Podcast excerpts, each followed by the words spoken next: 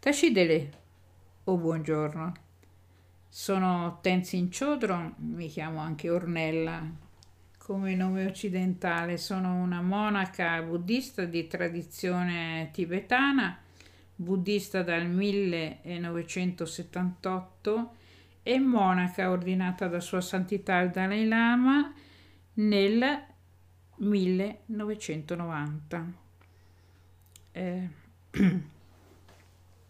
insegno alla, all'umanitaria, ma in realtà mentre insegno imparo, perché anch'io, invece di vivere una meditazione mentale, cerco di trasmettere ai miei alunni e a vivere con loro questa esperienza di, tra virgolette, sentire quindi lasciamo spazio più alla recettività che alla emissività.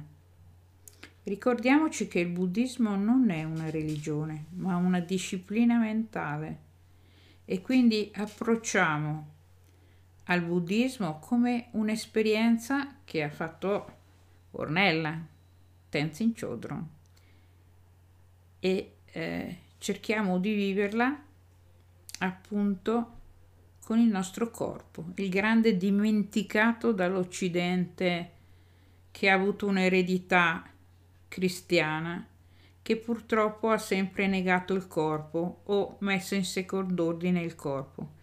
Però è il nostro compagno da quando nasciamo a quando moriamo, anzi, il corpo siamo noi.